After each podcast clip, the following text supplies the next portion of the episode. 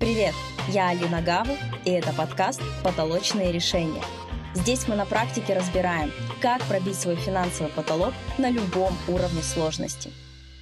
В этом выпуске мы поговорим о страхах, которые на самом деле вас тормозят. И пройдет он под девизом «Хватит бесконечных проработок». Погнали! Сегодня просто все говорят о страхах из каждого утюга. И если честно, мне как бизнес-психологу это уже просто порядком мозолит уши. Страхи здесь, страхи здесь, идти в страхи, не идти, работать, не работать, прорабатывать, не прорабатывать. Столько много разговоров об этом, что на слово страх уже просто включается какой-то раздражительный нервный тик, и точно не хочется этим вопросом заниматься. Это знаете как, дайте любое другое решение, только не будем уже ковыряться в этих страхах. Поэтому сегодня я хочу, чтобы мы с вами зашли с абсолютно другого угла, чтобы вы увидели, а что же на самом деле с этим делать. Потому что если проблема есть, и если вы реально чего-то боитесь, ну, не получится обойти это, или закрыть на это глаза, или прикрыть это, знаете, так вот листочком и не видеть.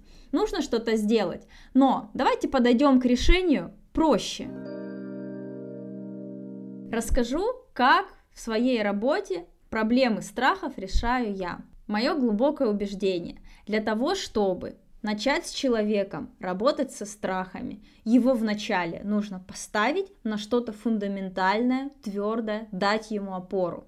Потому что когда человек не уверен в себе, когда у него низкая самооценка, когда у него нет этой опоры, на что ему опереться, неважно, даже сейчас я не говорю внутри или вовне, сам факт, и его кинуть в работу со страхами, это капец как страшно, потому что человек начинает сталкиваться с тем самым, с чем он сталкиваться вообще ни в какую не хочет, и это последнее, с чем он хотел бы столкнуться. Но мы вот лбом сталкиваем его со страхами говорим, а давай-ка будем с ними работать. С какого же угла тогда зайти и как дать человеку эту опору, фундамент, на что твердо ему встать, прежде чем он столкнется лицом со своими страхами? Конечно, это те сильные стороны, которые есть у каждого из нас. Человека нужно поставить на его сильные стороны. Если сейчас у вас есть страхи, переживания, сомнения, то первое, на что я настоятельно рекомендую обратить свое внимание и направить свой фокус, это ваши сильные стороны. Какие они у вас есть? В чем вы хороши, в чем вы действительно сильны, что вам в себе нравится. Сильные стороны дают опору, понимание, осознание, видение своих сильных сторон убирает ряд страхов даже без прямой работы с ними. У меня был очень классный кейс в практике, когда на первой сессии мы разбирали, собственно, что тормозит, да, с чем мы будем работать, мы простраивали стратегию, и у девушки, с которой я работала, был очень сильный страх осуждения. Знаете, это такой человек, который очень светлый, милый, теплый, и представить, что она кому-то откажет, а, скажет нет, что она сделает что-то вот не так, как ее там попросили, ну невозможно просто.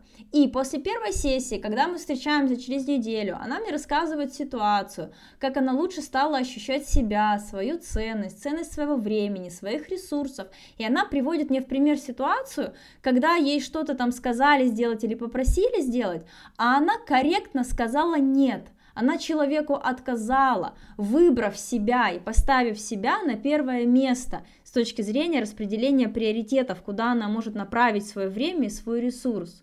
И я говорю, это отличный пример того, как в тебе не сработал страх осуждения, а что же о тебе подумают, что ты вся такая плохая, сказала нет.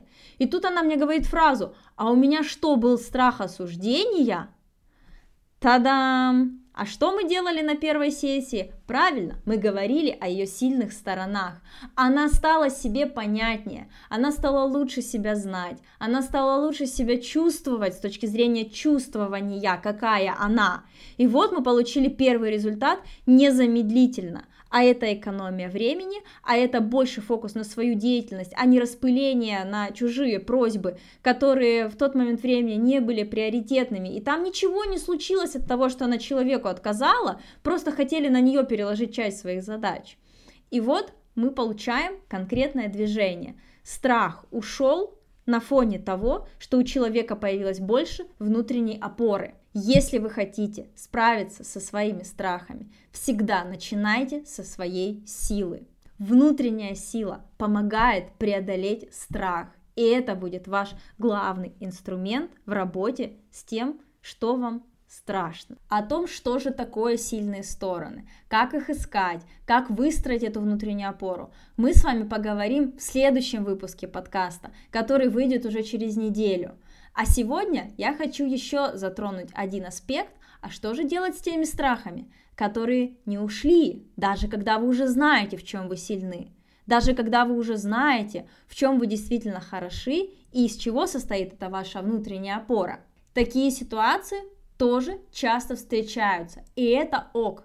Более того, если сегодня мы с вами разберемся со всеми страхами, которые вас беспокоят, которые вас тормозят, это вообще не гарантия, что страхов у вас не возникнет через месяц или через год, когда вы столкнетесь с новыми задачами, когда вы будете выходить на следующий свой новый уровень.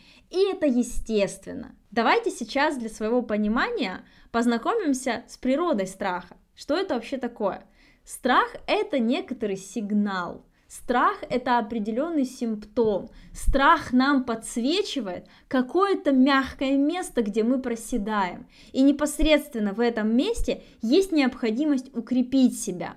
Страх – это защитный механизм, чтобы мы не шли туда, где нам может быть потенциально неприятно, больно, разочаровательно, обидно и так далее.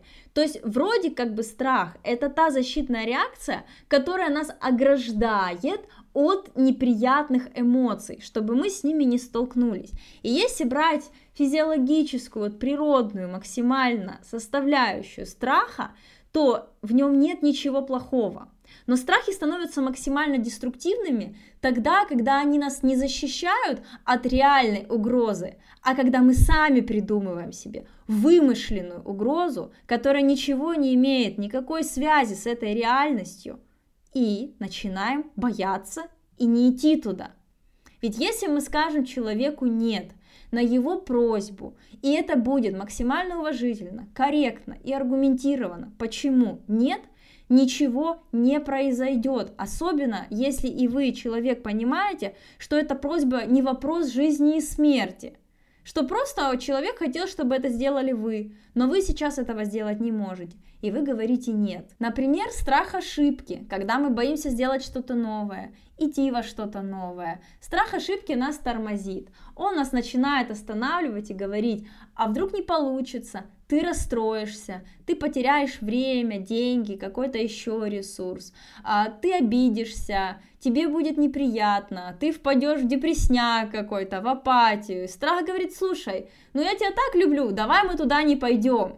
И казалось бы, страх нас защищает, но на самом деле в этот момент времени он становится как гиперопекающий родитель, который не дает вам возможности вырасти, который настолько ограждает вас от всего, что вы просто не можете двигаться, вы просто топчетесь на месте, на этом безопасном, теплом месте, которое когда-то было теплой, а сейчас становится уже душной комнатой, которая вас со всех сторон давит, и далеко оно не теплое. И это уже болото, которое вас просто засасывает.